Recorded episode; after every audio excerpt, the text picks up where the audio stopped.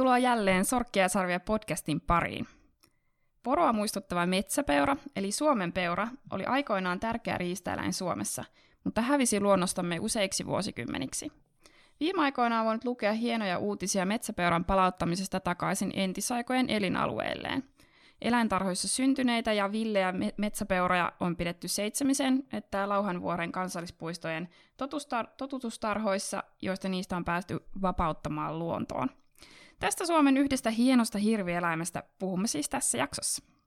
Emäntänä äänessä tuttuun tapaan Johan Helman Suomen riistakeskukselta ja kanssani metsäpeuroista keskustelevat etäyhteyksien päästä suunnittelija Milla Niemi Metsähallitukselta sekä erikoissuunnittelija Annika Herrero Suomen riistakeskukselta.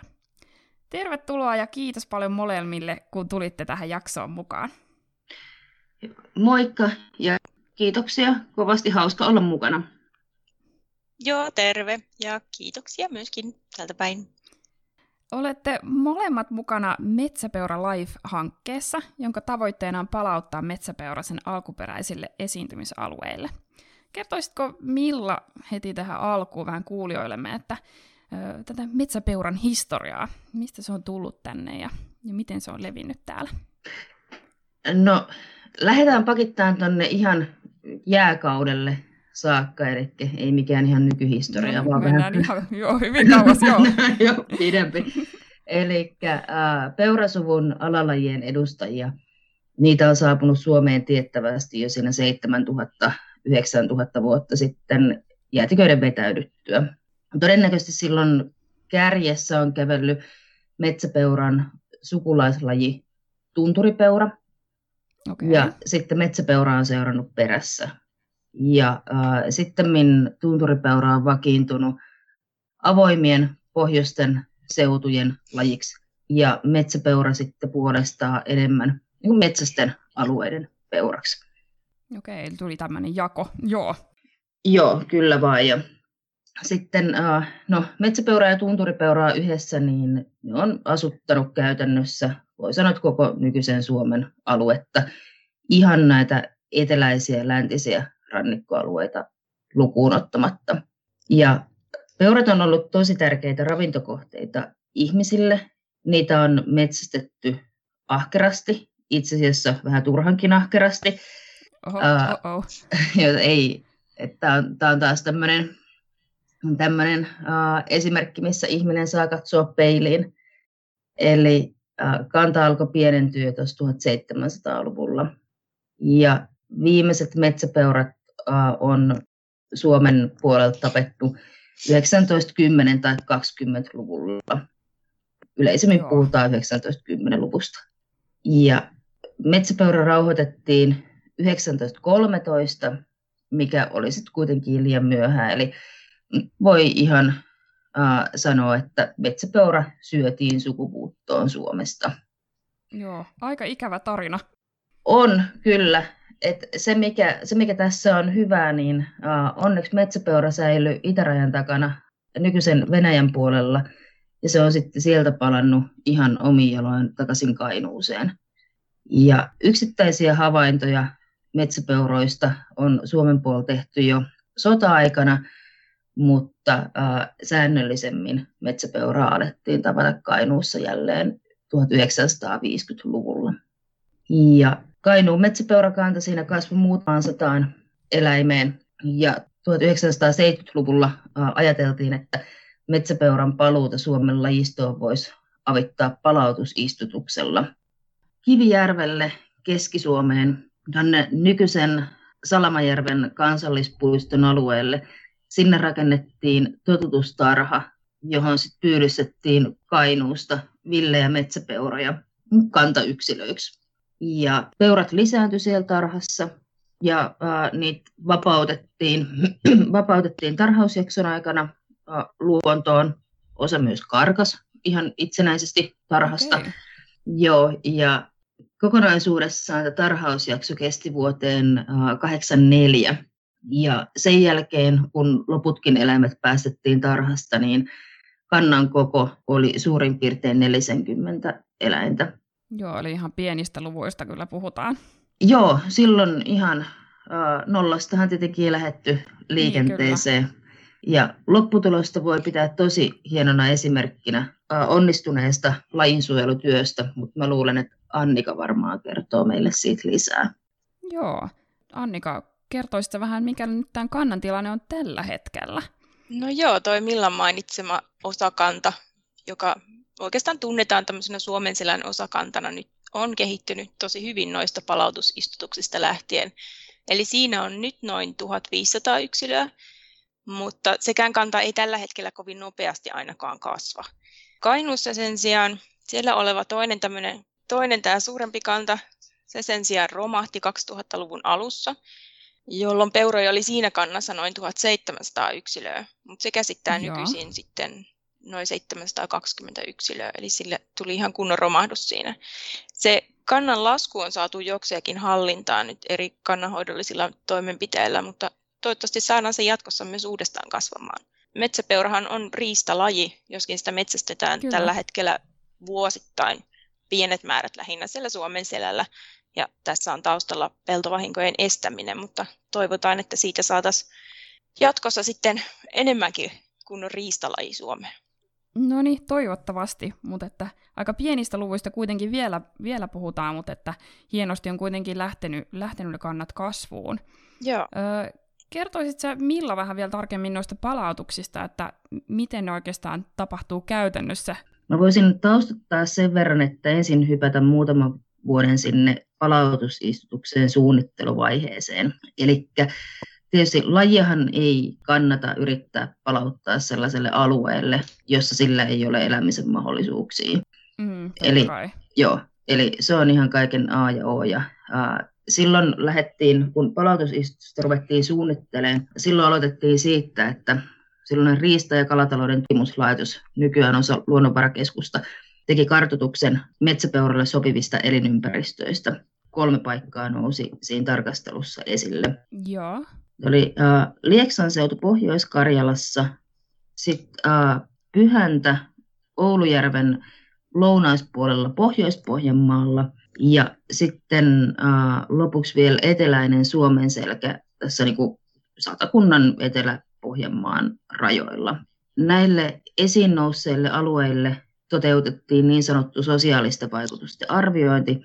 Eli siinä esimerkiksi selvitettiin sitä, että miten paikalliset asukkaat suhtautuu tähän mahdolliseen palautusistutukseen, koska tietenkin sen lisäksi, että, että eläimillä tarvii olla soveliasta elinympäristöä, niin kyllä myös paikallisten asukkaiden täytyy, ää, täytyy hyväksyä, hyväksyä palautusistutus, jotta sillä on niin, juu, onnistumisen mahdollisuuksia. Sitten siinä kun lopullista valintaa on tehty, niin silloin Pohjois-Karjala pudotettiin pois liian suureksi katsotun suurpetotiheyden vuoksi. Okay. Ja Pohjois-Pohjanmaa heivattiin siksi, että Suomen selän metsäpeurakanta oli ruvennut ihan oma-aloitteisesti levittäytyyn, levittäytyy niille kulmiin ja sinne ei haluttu mennä uh, ikään kuin häiritsemään tilannetta. Joo, et, et siellä jo hommat oli jo niin kuin ihan hyvällä mallilla. Joo, juuri juur näin. Eli sitten käytännössä niin palautuspaikaksi valikoitu se Suomen selän eteläosa ja sitten vielä tarkemmin Lauhanvuoren kansallispuisto Isojoella, siinä Etelä-Pohjanmaan puolella, ihan Etelä-Pohjanmaan ja Satakunnan rajalla. Ja kaikkia munia ei nyt tässäkään haluttu laittaa samaan koriin, niin sen takia sitten otettiin myös toinen kansallispuisto mukaan, eli Pirkanmaalla sijaitseva seitsemisen kansallispuisto. Ja okay. ä, kansallispuistot sitä varten, että et no, ensinnäkin niistä löytyi hyvää elinympäristöä, mutta vielä semmoinen, että Metsäpeura Life-hanke, jossa näitä palautusistutuksia tehdään, niin siinä on sellainen ehto, että laji pitää palauttaa Natura 2000 alueelle, niin se sitten rajasi niitä jonkin verran, tai totta kai aika aika paljonkin rajasi niitä potentiaalisia paikkoja. Joo, okei. No tässä tulikin hyvin nyt nämä, että, että mille alueelle ja minkä takia näitä palautuksia nyt sitten on tehty, mutta kertoisitte vähän niistä, minkälaisia onnistumisia tai minkälaisia ongelmia näihin palautuksiin liittyy? No onnistumisia on ollut ensinnäkin se, että seitsemisen totutustarhasta on päästetty vapauttaan kaikkiaan 19 metsäpeuraa ja Lauhanvuoren tarhasta 22. Wow, no niin, tältä pienet aplodit. hieno, juttu, hieno juttu. ja, ja äh, aika tarkkaan puolet näistä vapautetuista eläimistä on syntynyt totutustarhoissa. Ja lisäksi me on vapautettu äh, eläintarhoissa syntyneitä metsäpeuroja, jotka on sitten ennen vapautusta viettänyt niissä totutustarhoissa vaihtelevan ja äh, mittaisia aikoja. Joo, eli tässäkin korostuu, että eläintarhoissa tehdään todella tärkeää luonnonsuojelutyötä myös, että että niistä kannoista on voitu sitten vapauttaa luontoa myös. Joo, tämä on aivan erinomainen pointti. Eli eläintarhoilla on, on tässäkin hankkeessa, voisi sanoa, että he on ihan avainasemassa. Joo. Ja voisi sanoa, että toistaiseksi hankkeen merkittävin onnistuminen on se, että tänä, ää, tänä keväänä Seitsemisen kansallispuistossa syntyi ensimmäinen villi metsäpeuran vasa tässä hankkeessa todella suuri saavutus. Että ihan, että luonnossa sitten syntynyt näistä. Aivan mahtavaa. Se oli tosiaan hieno, hieno välietappi.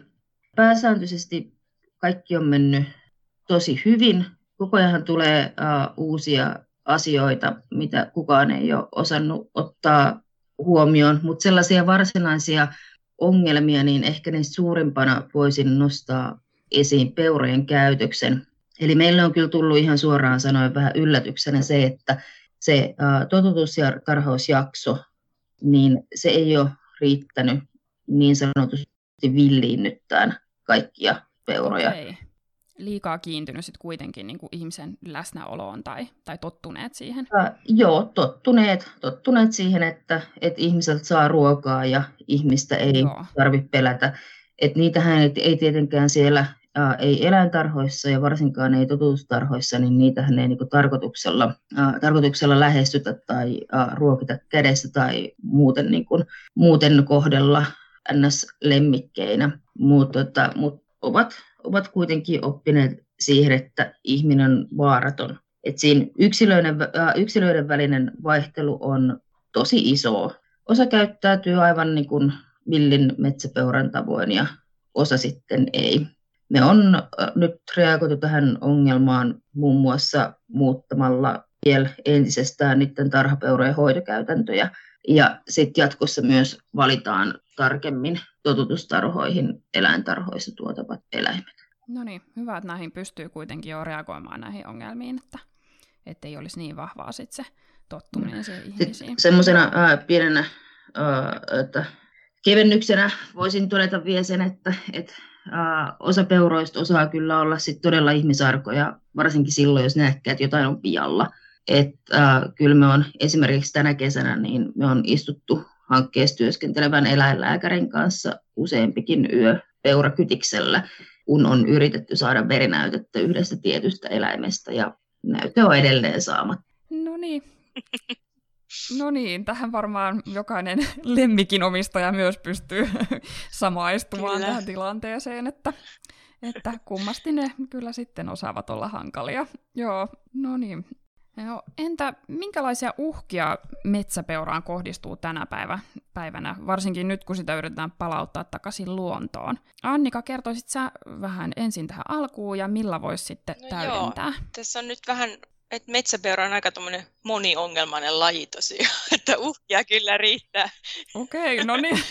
Joo, metsäpeura on vähän enemmän sellainen erämaan laji kuin meidän muut hirvieläimet. Ja se, on, se on aika tavalla erilainen. Joo. Sen metsäpeuran elinympäristö on kesäisin, tämmöiset runsaskasvutoiset suot ja vanhat metsät, ja talvisin sitten kuivat kankaat ja, ja harjuilla olevat metsät, joiden kenttäkerroksista se sit syö esimerkiksi jäkälää. Eli tämmöiset jäkäliköt on tosi tärkeitä. Sitten toisaalta tämä meidän metsätalous hyödyttää näitä muita hirvieläimiä luomalla paljon niille sopivaa elinympäristöä ja ravintoa, kun metsän raivaamisen jälkeen paikalla alkaa sitten kasvaa erilaisia kasveja ja taimikkoa, niin, niin nämä muut hirvieläimet syö sitten semmoista ravintoa enemmän, ja kun sitä ravintoa on sitten riittämiin. Niin, mutta ei metsäpeuralle jo maistu. maistu. Mm, jep tätä ravintoa sitten riittää tämmöisessä metsätalouden maassa, niin muut hirvieläimet sitten lisääntyy ja sen myötä lisääntyy sitten tietysti suurpedot.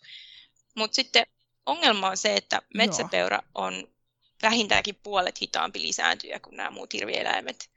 Eli se saa yleensä vain Okei, että se on niin Joo, hidas se saa yleensä vain Okei, yhden vasan, jännää. kun nämä muut voi saada kaikkea yhden ja neljän väliltä. Eli siinä, siinä on tota, aika iso haarukka kyllä. Ja näin ollen sit metsäpeura ei kestä sitä kasvavaa suurpetokantaa yhtä hyvin, kun se ei kerta kaikkiaan vaan lisännyt tarpeeksi nopeasti.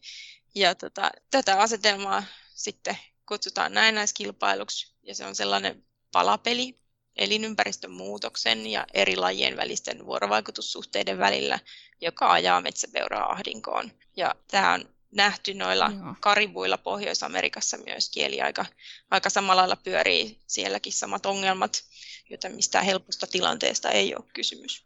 Voi ei. No, tähän jo kuulosti itsessään erittäin vaikealta, ja tietysti elinympäristö on ihan, ihan avainasemassa siinä, että miten, miten laji Joo, Joo, kyllä. pärjää täällä, mutta jatkaako Milla nyt vielä, vielä tätä ahdingon, ahdingon Päästiin alkuun. listaa?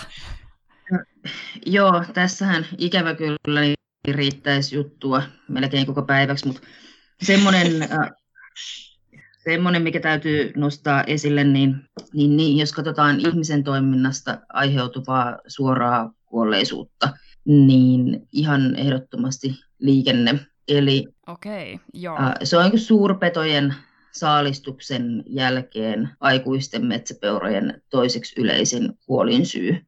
Joo, no siinä sitten voi myös ihan me ihmiset, ehdottomasti jokainen a- siinä auttaa, että, että tarkkailee, tarkkailee sitten Kyllä. niitä tienpientareita sitten siellä liikenteessä. Joo, kyllä. Ja äh, tästä liikennekuolleisuudesta tekee, tekee haasteellisen myös se, että näyttäisi siltä, että liikenteessä kuolee paljon nuoria tai nuorehkoja aikuisia yksilöitä, Joo, joilla olisi iso lisääntymispotentiaali. voi ei. Vuositasolla, jos katsotaan, niin näitä kolareita tapahtuu ihan erityisen paljon marraskuussa ja joulukuussa. Mm, ne klassiset, joo, silloin kun on hämärää. Ja... Joo, ja ää, peuraton liikekannalla siirtyy kohti talvilaitumia. Ja sitten myös se, että jos talvilaitumet sijaitsee jonkun vilkkaasti liikennöidyn tien lähellä, niin silloin se heijastuu myös sitten ää, talvella ajettujen onnettomuuksien lukumäärää. Eli, eli kyllä ihan tämmöinen, ihan tosiaan vinkki kaikille metsäpeura-alueella autoileville, että, että kyllä jos tietää ajavansa peurojen muuttoreittialueella tai sitten talvehtimisalueella, niin kannattaa niitä tievirustoja tarkkailla. Kyllä lentää kaasujalkaa vähän se. Kyllä. Just näin, jap. Sitten semmoinen, ei niinku suoraan letaali, mutta voisin nostaa sitten vielä yhtenä uhkana esiin mahdollisen risteytymisen poron kanssa. Eli tämä meikäläinen poro on kesytetty tunturipeurasta. Ne on kuitenkin siis ihan lähi, lähisukulaisia, saman lajin alalajeja, voivat jäädä jälkeläisiä keskenään. Ja Kainuussa metsäpeura-alueen ja poronhoitoalueen rajalle on 1990-luvun alkuvuosina rakennettu niin sanottu peura-aita. Eli siellä on, sinne on tehty 90 kilometriä pitkä aita, jonka tarkoituksena on pitää metsäpeurat ja porot erillään. Se toimii varsin hyvin. Totta kai aidan kuntoa seurataan ja sitä korjataan tarvittaessa. Ja sitten väärälle puolelle eksyneitä eläimiä, niitä joko houkutellaan takaisin oikealle puolelle tai tarvittaessa sitten poistetaan. Eli siellä tehdään myös tämmöistä jatkuvaa aktiivista ylläpitotyötä. Joo, et ihan tämmöinen fyysinen este, että ei risteyty se keskenään sitten. Joo. Sitten sieltä Pohjois-Pohjanmaalta, mikä tuossa mainittiin jo aikaisemmin, Oulujärven seudut, niin siellä onkin sitten sikäli kiinnostava tilanne, että se Suomenselän metsäpeurakanta tai osa siitä on ruvennut nouseen sinne ihan Oulujärven länsi- ja jopa pohjoispuolelle saakka kesällä. Okay. Ja sielläpä tällaista aitaa ei olekaan.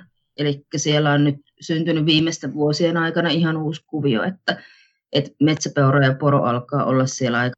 Vähän liian läheisissä tunnelmissa. Joo, joo. joo kohta liian läheisissä tunnelmissa ja sitä tilannetta tietenkin seurataan aktiivisesti ja Metsähallitus on tehnyt ja tekee jatkossakin tiivistä yhteistyötä porohoitoalueen etelärajan paliskuntien kanssa.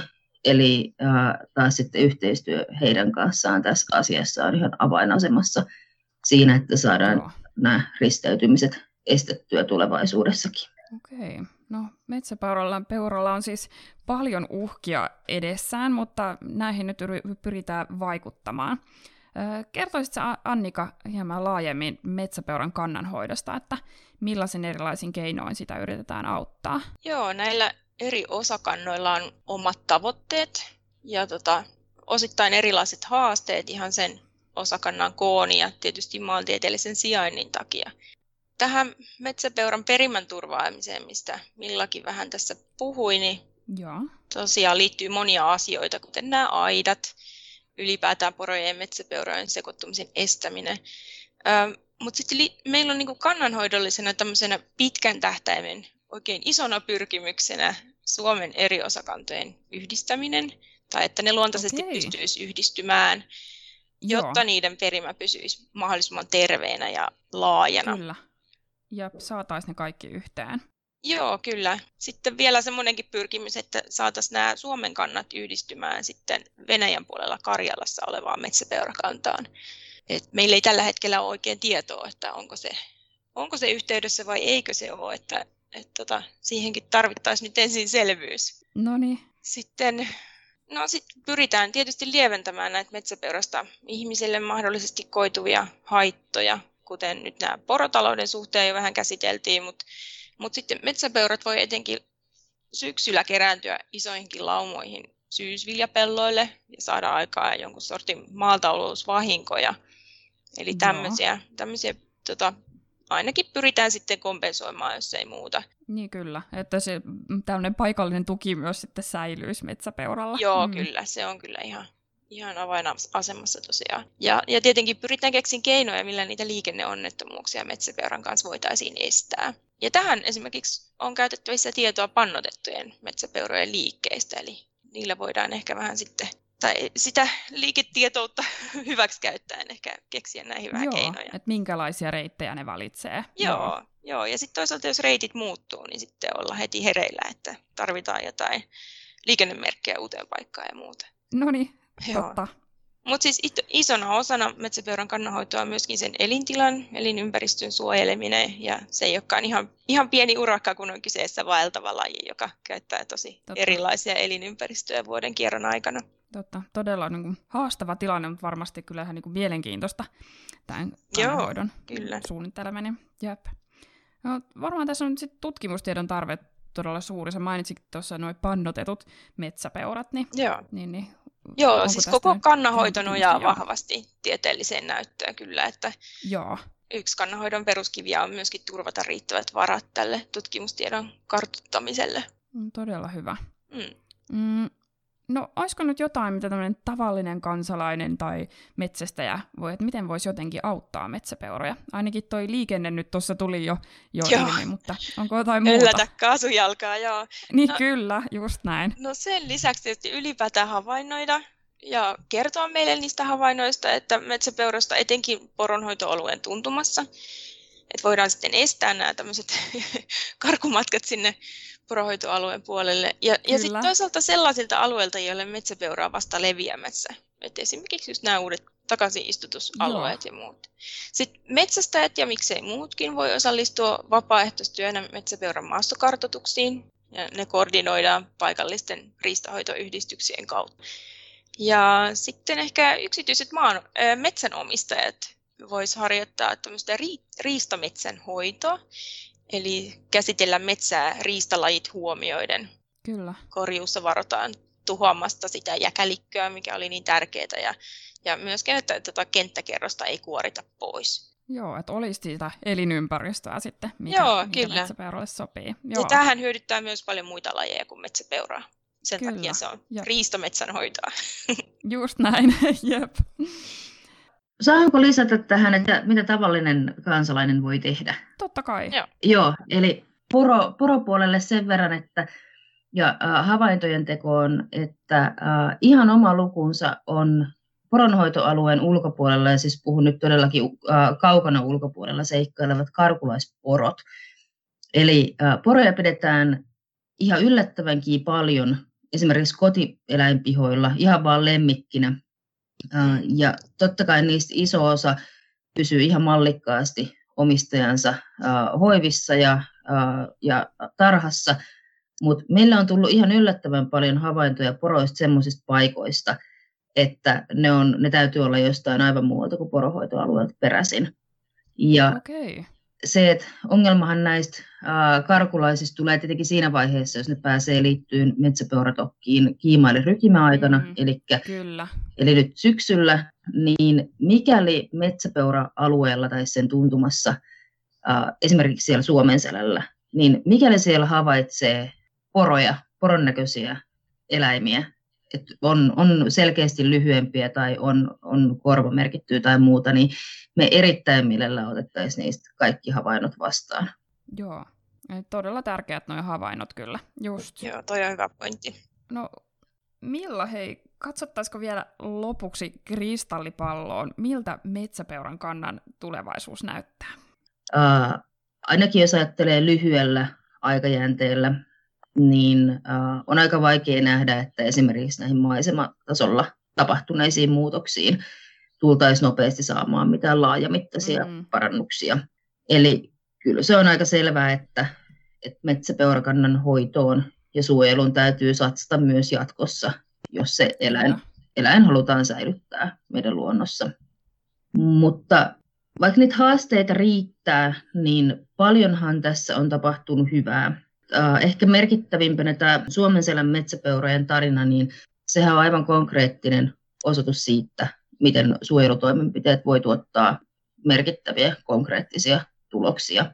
Ja vaikka toimintaympäristö on nyt tietenkin ihan erilainen kuin 40 vuotta takaperin, niin totta kai toivotaan, että nämä nyt käynnissä olevat palautusistutukset auttaa metsäpeuraa leviämään uusille alueille. Ja niin kuin Annika sanoi, niin pitkällä tähtäimellä, että nämä osakannat yhdistyisivät.